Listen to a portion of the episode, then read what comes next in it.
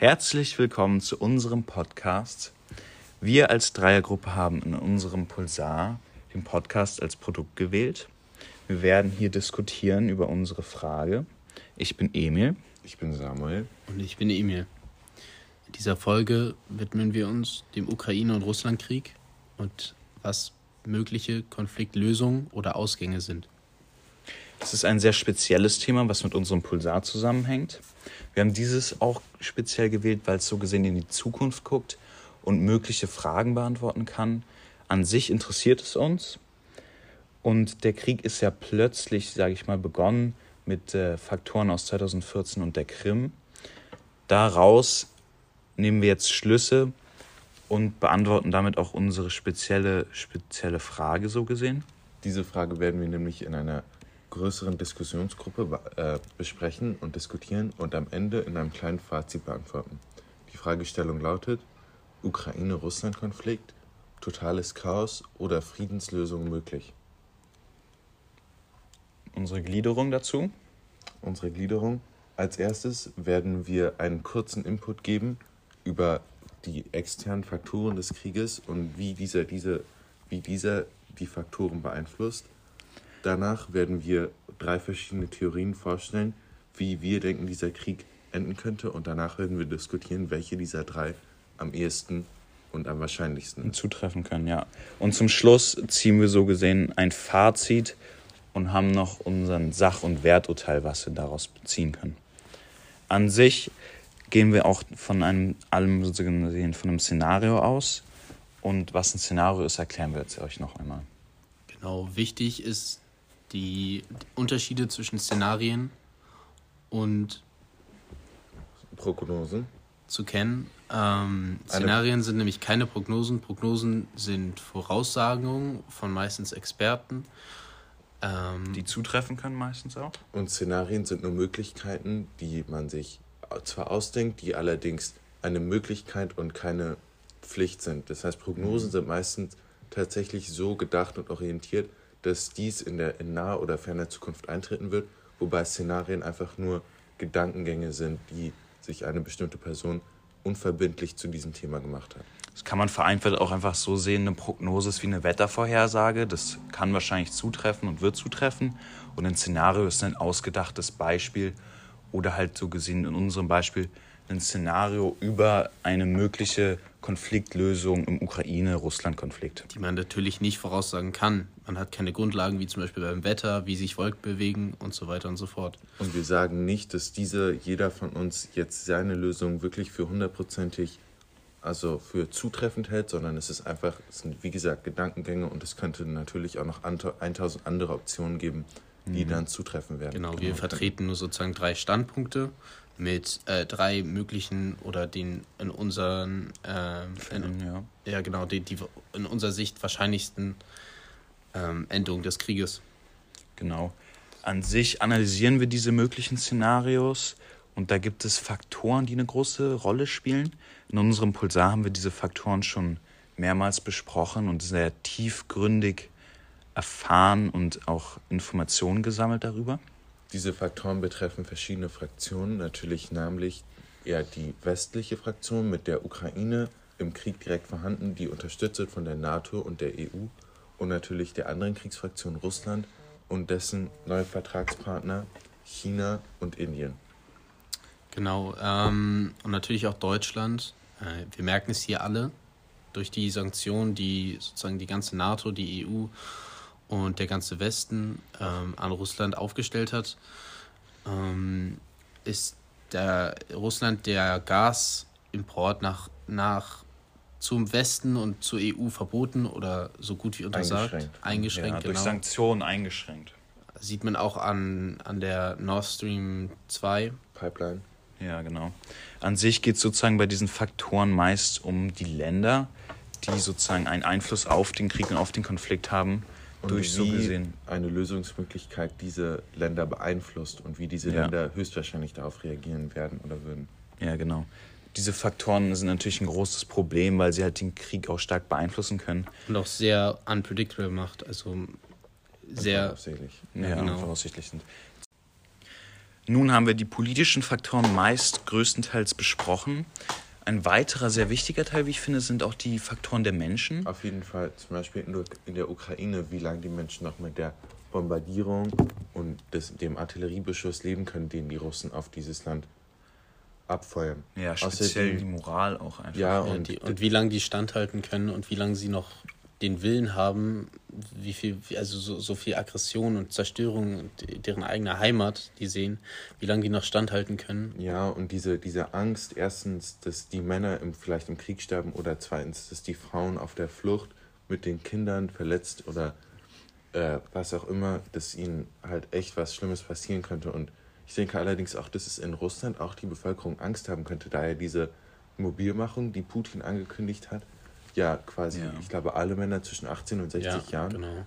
einbeziehen. Haben, haben wir ja auch gesehen in den Inputs. Äh, diese eine Propaganda von, die wir auf Twitter angeguckt, uns angeguckt haben, dieses Video von dem Verteidigungs Außenministerium. ja, Außen Verteidigungsministerium der Ukraine, wie viele Russen da fliehen und auch dagegen sind und protestieren. Also es hat nicht nur eine Auswirkung auf die Bevölkerung der Ukraine, sondern auf jeden Fall auch auf die Bevölkerung der, der Russen. Ja, das, ich denke, es spaltet auch sehr stark die Ja, Bevölkerung. es gibt, ja, es gibt auf einmal einen, quasi einen Teil der Bevölkerung, die für eher für Frieden und für Ruhe und für eine offen, offenere Außenpolitik stimmt und eine, die halt sehr extrem jetzt noch weiter nach rechts und noch mehr Krieg Ja. und noch mehr Ja, dazu- Gewalt. Ja, dazu kommen wir auch später nochmal, ähm, wo wir unsere Ausgangsmöglichkeiten besprechen, Ja, das weil so. das wirkt ja auch ein ganz großer Faktor. Was ist denn, wenn Russland den Krieg gewinnt? Äh, wie, würde, wie, wie würde dann das russische Volk reagieren? Oder wenn die, Oder wenn die Russen verlieren, wie genau, wie, dann wie das Volk? es splittet sich dann das Volk zum Beispiel in zwei, zwei äh, Partien auf und so weiter und so fort. Aber Genauso ist aber auch die Moral an sich der Menschen in Deutschland, sage ich mal, sehr danach gefragt, weil durch, ich meine, wir hatten es glaube ich auch schon erwähnt, mit den neuen Wahlen und der Rechtsabschweifung der Bundestags, äh, Bundeslandtags, Bundesland, Der, des Bundeslandtages. Des Bundeslandtagswahl. Abgeordneten. Ja, genau. Jedenfalls dadurch, man sieht es halt auch in Deutschland mehr oder weniger, diese einfache Meinungswahl, sag ich mal, mit der Rechtsabschweifung. Also nicht nur, nicht nur unbedingt Rechtsabschaffung, ich denke, es ist eine generelle Extremabschaffung, Ja. dass ja, diese Extremparteien eine einfachere Lösung häufig bieten ja. und dass so die Leute, Leute in einer schwierigen Situation mit einer komplizierten Sachfrage nach einer einfachen Lösung suchen, um Ja. das Problem schnell zu bewältigen. Und ich denke, dass es so, dass es natürlich keine Lösung ist, wie wir ja schon zum Beispiel im Zeitenweg Ja. mit der Krise in den 19, Anfang der 1930er Jahren in Deutschland mit der Weltwirtschaftskrise. ja, genau. Man sieht das auch zum Beispiel in Italien. Da wurde jetzt auch eine sehr rechte Partei und eine sehr rechte Führerin, sage ich mal, gewählt. die einfach alle Flüchtlinge rausschmeißt, um mehr Genau, Geld für das- die. Das sind Ah, einfach, genau, das sind genau, einfach so. Maßnahmen, die sehr drastisch sind äh, und die sehr einfach klingen, die sozusagen jeder versteht. Und deshalb, glaube ich, kriegen diese Parteien oder diese Menschen auch so viel Aufmerksamkeit in der Politik in Zeiten, wo die Menschen einfach verzweifelt und sind und nicht mehr weiter wissen, wie sie dann jetzt zum Beispiel die, die Gasrechnung oder die Stromrechnung oder Heizrechnung oder irgendwas ähm, Bezahlen bezahlen, bezahlen können hier Ja, jetzt im Winter. Ich glaube, im Großen und Ganzen kann man so gesehen die Faktoren so in mehrere Punkte schneiden, so gesehen. Also, oder unterteilen, so gesehen einerseits die Menschen, die Moral, wie die Menschen zusammen sind, zusammen leben können, durch so eine Krise. Corona spielt ja auch noch immer ein großes Punkt. Das vergisst man, vergisst man die, zwar jetzt auch die noch. Klimakrise, jetzt Klimakrise schon kommt auch noch. aber, Aber speziell dann auch Wirtschaft, Politik, sind alles Faktoren, die auf so einen Krieg mit, ich sag mal, wirken können. Oder die auch beeinflusst werden vor des allem Krieges, vom ja. Krieg Genau. beeinflusst werden. beeinflusst werden und beeinflussen. Das ist sozusagen Das ist ein- in beide Richtungen. Das ist Ja, wie, das ist wie so ein, wie so ein Butterfly, also Schmetterlingseffekt. Das ist ein kleiner Stein, der umgestoßen wird, oder ein großer Stein jetzt im, im, im äh, Falle des Krieges, der einfach so viele weitere Steine umwirft. Und das ist so eine Ereigniskette und die sich immer wieder wiederholt. Ja, ja, genau. Das erste Szenario, totales Chaos. In diesem Szenario gehen wir davon aus, durch eine Ereigniskette, durch Einsetzen von Atomwaffen auf die Ukraine und folgende Atomwaffen der ganzen Welt und der Weltmächte, dass ein atomarer Krieg entstehen würde und eine totale, mehr oder weniger Weltvernichtung entstehen würde. Das ist ein Albtraum eigentlich. An sich eine Dystopie so gesehen. Es ist sozusagen, es geht davon aus, durch eine Ereigniskette entsteht ein Atomkrieg, der sozusagen Vernichtung Teilen Ukraine äh, ist und dann auch die Ausschaltung der politischen Elite und Elite und Ja, Führung das- Ukraine. Das, das könnte sozusagen ausgelöst werden, wenn Putin sich entscheidet, atomare Waffen gegen Ukraine einzusetzen. Weil dann die Frage natürlich wäre, ob die anderen Partien, also ob die NATO, ob die EU, ob USA da ruhig bleibt oder da auch. Oder die Frage Antwortet. wäre auch, dass, er, dass es vielleicht auch einfach nur eine Reaktion von Putins zum Beispiel auf eine, ein- eine neue Waffe, die an die Ukraine als zu Support, also als Unterstützung geliefert wird, dass Putin einfach darauf reagiert, indem er sagt, jetzt ist das Ja. Fass voll, das ist der Tropfen, den es zum Überlauf bringt und jetzt zünden wir die äh, Raketen. Jetzt die Atomraketen auf Ukraine. An sich gibt es Faktoren wie zum Beispiel eine Militärreizung, wie gerade schon gesagt, Ja. dass sozusagen spezielle Waffen an Ukraine geliefert werden von zum Beispiel Deutschland und dann darauf mit Atomwaffen reagiert werden könnte. Genauso auch stärkere Sanktionen auf Russland ausgeübt werden könnte durch den Westen und darauf eine Reaktion mit Atomwaffen sind, da ja Putin schon ähm, mit der Drohung und Erpressung mit Atomwaffen auf den Westen reagiert hat. Was natürlich ein extremes Kriegsverbrechen wäre und man sich da auch die Frage stellen muss, ob die auch die Bünd also die, die mit der Russland noch Bündnisse hat, ob die das hinnehmen oder da auch Ja, also das ist halt, ja, das ist ja die Sache, dass diese Kennreaktion nicht komplett um, also das ist eigentlich komplett unvorstellbar ist, wie weit das dann reicht und wie Ja. weit wäre halt die, gehen würde. Das wäre halt dann die Frage des Sinn, Ziel und Lebens so gesehen. Weil wenn man Atomwaffen einsetzt, ist ja halt sehr wahrscheinlich, dass dann mit Atomwaffen wieder reagiert wird. Ja, weil es das wäre dann, sozusagen eine Lose-Lose-Situation ja, das wäre ein. Tod der Menschheit auf sozusagen Und eine es Ereigniskette. steigert, und es steigert sich von einer Seite zur Seite. Das heißt, wenn Putin eine Atomrakete in der Ukraine zündet, dann zünden USA aus In zum Beispiel Rammstein oder so auf und Moskau. Dann, und dann steigert es sich immer höher und es wird immer extremer und die Waffen Ja. werden immer größer und die Vernichtung immer stärker. Und dann wahrscheinlich Tod der Menschheit. Dieses Szenario würden wir als totales Chaos bezeichnen. Also jetzt kommt mein Szenario, nämlich ein Szenario, in dem es keinen klaren Sieger am Ende des Krieges gibt. Als erstes möchte ich erklären, warum es keinen ukrainischen und keinen russischen Sieg mehr geben wird. Also einen ukrainischen Sieg ist deshalb nicht möglich, da schon seit Anfang des Krieges klar ist, dass die Ukraine in der kleineren Position und in der Untermachtstellung ist und die russische Militärkraft deutlich größer und besser ausgestattet ist. Auch wenn es jetzt zurzeit so aussieht, als ob die Ukraine wieder Vorrücke macht, Vordränge, Zurückeroberung des Landes. Zurückeroberung, auch, ja. Äh, auch wenn sie Zurückeroberung macht, ist es, sind sie bei weitem nicht kurz davor, die Russen komplett zu besiegen und sie für, zu einem Rückzug aus der Ukraine zu zwingen. Außerdem wird, wird dies vielleicht passieren, allerdings ist es dann bei weitem nicht so, dass die Ukrainer Russland so in einen Frieden zwingen könnten, da sie Russland selbst ja gar nicht angreifen, sondern nur ihr eigenes Land zurückerobern. Das ist wahrscheinlich auch sehr schwer, weil ja die ganzen Soldaten sehr verteilt sind und nicht sozusagen auf einem Punkt sind. Ja. Und dadurch es deutlich schwerer ist für die Armee, einfach zu, sozusagen was zurückerobern, weil sie sozusagen nur kleine Flecken zurückerobern und nicht ein großes Stück auf einmal. Und sich das dann immer wieder ausbreiten kann, wie so ein Waldbrand mehr oder weniger. ne? Außerdem ist es ja so, dass Russland ein riesiges Land ist und bis man Russland zur Kapitulation bringt, wo man, wobei man selber in der Unterzahl ist als Ukrainer und auch wahrscheinlich die NATO und die westlichen Staaten keine Waffen und keine Unterstützung mehr für einen Offensivkrieg bereitstellen, denke ich, dass ein ukrainischer Sieg, also ein eindeutiger Sieg mit einem Friedenserbitten von Russland sehr unwahrscheinlich ist. Naja, es müsste ja noch nicht mal ein Friedenserbitten von Russland kommen. Äh, Ich glaube, wenn Ukraine Russland zurückdrängt und ihr Land sozusagen Russland freimacht und Russland sich erstmal zurückzieht, dass man da nicht in Russland noch reingehen müsste oder einen Frieden rauszwingen. Ich glaube, dass Ukraine dann einfach der NATO äh, joinen könnte, also äh, einen Vertrag mit der NATO unterschreiben könnte und dann die Ja, Ukraine genau. mehr oder weniger äh, immun gegenüber von Russland wären. Das ist ja quasi das, was ich bespreche, wo es keinen klaren Sieger gibt. Nämlich wollte ich jetzt noch sagen, warum die russische Seite nämlich keinen klaren Sieg mehr erfechten wird. Da es nämlich so ist, dass ja bis jetzt die Russen schon seit, ich glaube, sieben Monaten, ja, sieben Monaten kämpfen sie jetzt schon Ja. in der Ukraine und haben trotzdem keine, haben keine Option und sehen jetzt keinen klaren Sieg in greifbarer Nähe. Und es ist so, dass die russische Zivilisation sich unter Putin trennt, quasi in zwei größere Lager habe ich das eingeteilt.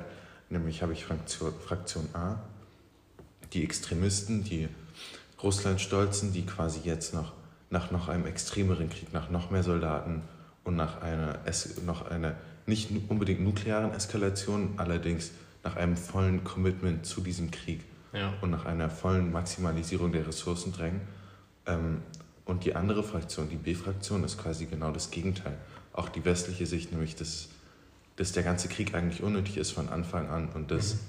die ganze, dass das Ganze eigentlich sofort schon vor sieben Monaten hätte gar nicht starten sollen. Und es ist schwierig für Putin, beide Seiten unter sich zu ein. Nämlich ist es so, dass er sich eindeutig für eine Seite entscheiden müsste, bevor er weiterkämpft. Und ich denke, dass es einfach unmöglich ist, einen Sieg zu erkämpfen, wenn man nicht das komplette Volk hinter sich hat. Ja, ich denke speziell auch, der Sieg ist nicht so eindeutig, weil der Widerstand Ukraine immer da sein wird ja. und speziell anhalten wird ja auch durch den Support vom Westen und den Sanktionen der Europa, also von Europa und auch USA. Genau, und die Mobilwachung, die Putin ja jetzt vor einiger Zeit verkündet hat, ist quasi auch nicht der richtige Schritt gewesen, da es, da, ähm, es ist zu wenig für die erste Fraktion, also die Kriegsunterstützer, Nämlich ist es nicht so, dass jetzt auf einmal der Sieg in der Ukraine kommt. Ja. Allerdings ist es bei weitem viel zu viel für die, die Frieden suchen, da nun das ganze Land verpflichtet ist, mhm. in den mhm. Krieg zu ziehen. Und dadurch splitten sich diese zwei, zwei Parteien nur noch mehr. Genau, sie verteilen sich nur noch mehr in die Lager und Putin hat jetzt weder die eine noch die andere Seite unter sich. Und es ist auch deutlich mehr Druck auf Putin dadurch ja auch, dass sich jetzt mhm. Russland in zwei Seiten mehr, sag ich mal, spaltet. Genau. Außerdem ist es so, dass in Russland, in der russischen Armee gibt es ja Söldnerheere und quasi so, in Anführungszeichen, Privatarmeen, die quasi ja. einzelne Männer alleine kontrollieren. Durch Monarchen und Milliardäre fahren. Genau, die ja. einfach bezahlt werden und dann äh, je nach Geld immer den Auftraggeber. Äh, naja, ja, und es ist vor allem so, dass quasi diese Kontrolleure, dieser, die Kommandeure dieser Armeeteile suchen quasi, sie sehen ja auch, dass Putin nicht, er, er ist nicht sicher in dem, was er tut und das Land steht auch nicht geschlossen hinter ihm. Das heißt, sie sehen für sich selber vielleicht die Möglichkeit, diese, das Land zu übernehmen. Allerdings ist das jetzt schon ein bisschen zu weit gegriffen, da wir jetzt in eine eindeutige Niederlage in Putins Politik und eine Abdankung gehen. Denn wenn Russland ähm, verlieren sollte, also die sich komplett aus der Ukraine zurückziehen sollen würde, dann stellt sich natürlich die Frage, wie es mit Putin weitergeht oder generell mit Russland und der Welt. Denn es geht, also in diesem Krieg geht es um die Zukunft des ganzen Weltgeschehens und auch der Weltordnung. Macht und Politik. Genau, wie, wie sich die neuen Weltmächte formieren und so weiter und so fort. Und ähm, wenn Russland verlieren würde, wenn Putin sich zurückziehen würde, könnte es natürlich zu einem Wechsel der Führung Russlands kommen. Ähm, durch äh, Volksaufstand oder ein Putsch gegen Putin. Aber dadurch. Ähm, da würde dann Russland in eine von den beiden Extremen rutschen, entweder. Fraktion A oder Fraktion genau, B, also genau. die, die Friedenssuchenden. Und ja. dadurch wäre das dann ja auch nicht mehr weitergeholfen, weil dann hat man ja trotzdem diese geteilte Gesellschaft, geteilte weil ja nur eine also Hälfte so, der Gesellschaft der Regierung dann zustande Also so oder so hätte das extrem starke Nach Nachwirkungen Russland gegenüber, wenn Russland diesen Krieg verlieren würde. Mhm. Und ich glaube, äh, was viele Experten sagen, und auch ich als Experte zu, von diesem Standpunkt aus, äh, gibt es so gut wie drei mögliche Szenarien, wenn Russland verlieren würde für Putin oder generell für Russland. Nämlich eine davon wäre, Putin bleibt im Amt. Das Einzige, was er halt wahrscheinlich retten könnte, wäre eine Verhandlungslösung mit, mit der EU und äh, der NATO. NATO, genau, ja. Ähm, aber er müsste vor allem Zugeständnisse machen, zum Beispiel der Ukraine genau, und ja. der, ganzen, der ganzen westlichen Ordnung eine Osterweiterung quasi an seine Grenze. Die, diese Verhandlungslösung ist aber dafür, es ist vielleicht schon zu spät, weil je mehr Territorium Ukraine zurückgewinnt, desto geringer ist das Interesse an einem, sage ich mal, Kompromiss in einer Verhandlungslösung. Äh, sollte er militärisch scheitern, müsste halt Putin, um einen Putsch zu verhindern, die, staatlichen, die staatliche Repression massiv ausweiten, was sozusagen heißt, dass er deutlich mehr Unterdrückung, Gewalt und Machtmissbrauch auswirken müsste, um eben dieses Volk nicht komplett zu, zu, in zwei zu teilen und die Hälfte des Volkes sozusagen gegen sich zu haben. Weil dann würde es extrem, extrem schwer für ihn werden, ähm, mit dem Druck von der ganzen anderen Welt noch an der Führungsposition zu bleiben. Es ist wahrscheinlich sehr wahrscheinlich möglich, dass dann Kämpfe in Russland so gesehen entstehen und aufstellen. Genau, genau. Also es, gibt halt, es, es, bringt ja. sehr, sehr viele Risiken mit sich. Und selbst, selbst wenn das alles klappen würde und wenn er das irgendwie managen würde, wäre halt dieses Image, was er sich selber geschaffen hat, von dem Wiederhersteller, sag ich mal, russischer Größe, ähm, komplett zerstört, weil er sich ja zurückgezogen hat und der Welt in die Knie gegangen ist und das gegen alles spricht, was er sozusagen hat, also dieses, gegen dieses ganze Bild spricht, was er für dieses sich selber Arbeiten, ja. aufgebaut hat, genau. Ähm, dann wäre natürlich die Möglichkeit, die ich persönlich als ziemlich wahrscheinlich empfinde, wenn, wenn Russland sich zurückzieht, dass es einen Putsch gegen Putin gibt ähm, passiert wahrscheinlich so wie auch in den Putschen in der Vergangenheit nicht sofort, sondern es könnte ein bisschen Zeit brauchen. Vor allem die Militär- und Geheimdienstchefs ähm, könnten ihm gefährlich werden, denn die waren halt die letzten 20 Jahre seiner, seiner Herrschaft ähm, zentrale Stütze des, des äh, Regimes und der Regierung. Und der Kremlführung vor allem. Genau, ja. Es gibt ja auch diesen einen, ich habe den Namen geschrieben, Prigozhin, ich, ich denke mal, dass die Aussprache voll echt nicht die beste ist, aber ich bin ja kein russischer Muttersprachler. Nee, aber, nee, das war doch nicht wie. Kadyrov, Entschuldigung, Entschuldigung, ich habe die Zahl verwechselt, nämlich ist er der tschetschenische, ich glaube, äh, Bundesminister. Also, nee, er ist quasi der Gouverneur von Tschetschenien. Das ja. ist ja die, ähm, mhm. eine sehr südostliche, zwischen dem Schwarzen und äh, Roten Meer, nicht Rotes Meer, Schwarzen und Kaspischen Meer gelegene Region Russlands. Und der hat zum Beispiel Putin dazu gedrängt, diese Mobilmachung über ganz Russland auszuführen. Allerdings hat er für sich, also für seinen Teil, nämlich Tschetschenien, hat er diese, äh, diese Mobilmachung ausgesetzt. Das heißt, es gibt jetzt schon diese sehr starken ähm, Unabhängigkeits- und selbstorientierte äh, Kommandeure, die hoch in der russischen äh, Rangliste, also die hoch in der Regierung auch sitzen. Und ja. die jetzt schon nach der Macht suchen und wo man schon klar ablesen kann, dass es dass sie wahrscheinlich ein Auge auf Putins Platz geworfen haben. Naja, und es, es gibt nicht nur Anzeichen dafür, sondern es gibt auch schon die ersten, zwar noch ziemlich schwache Anzeichen, aber es gibt Anzeichen für die dritte Möglichkeit, die ich äh, vermute, nämlich ein Volksaufstand in Russland. Ähm, zum Beispiel bei den Regionalwahlen in Moskau ähm, wurden so viele ungültige Stimmzettel wie nie zuvor in die Wertung äh, und in die, in die Statistik eingefügt, was halt eigentlich heißt, dass diese ungültigen Stimmzettel gegen Putin sprachen. Und die werden dann einfach unter irgendwelchen anderen Gründen ungültig gemacht, dass Putin weiter diese 97, 96 Prozent überall hat bei den Stimmzetteln. Ein kurzer Einblick noch in ein weiteres Szenario, wenn Russland den Krieg gewinnen würde, gibt es Faktoren wie zum Beispiel die Landbrücke zur Krim, die sehr wichtig wäre, weil Krim ja der Militärhafen ist und damit Einfluss auf den Krieg und den Kriegsverlauf noch hätte, sowie der Plan nach Moskau dann aufgehen würde durch den Sieg. Wirtschaftlich wäre das auch sehr wichtig für Russland, da der Donbass industriell sowie landwirtschaftlich geprägt ist und Russland finanziell die Wirtschaft verbessern würde. Und außerdem ist es ja so, dass die Ukraine hat ja den Spitznamen, die Kornkammer Europas zu sein.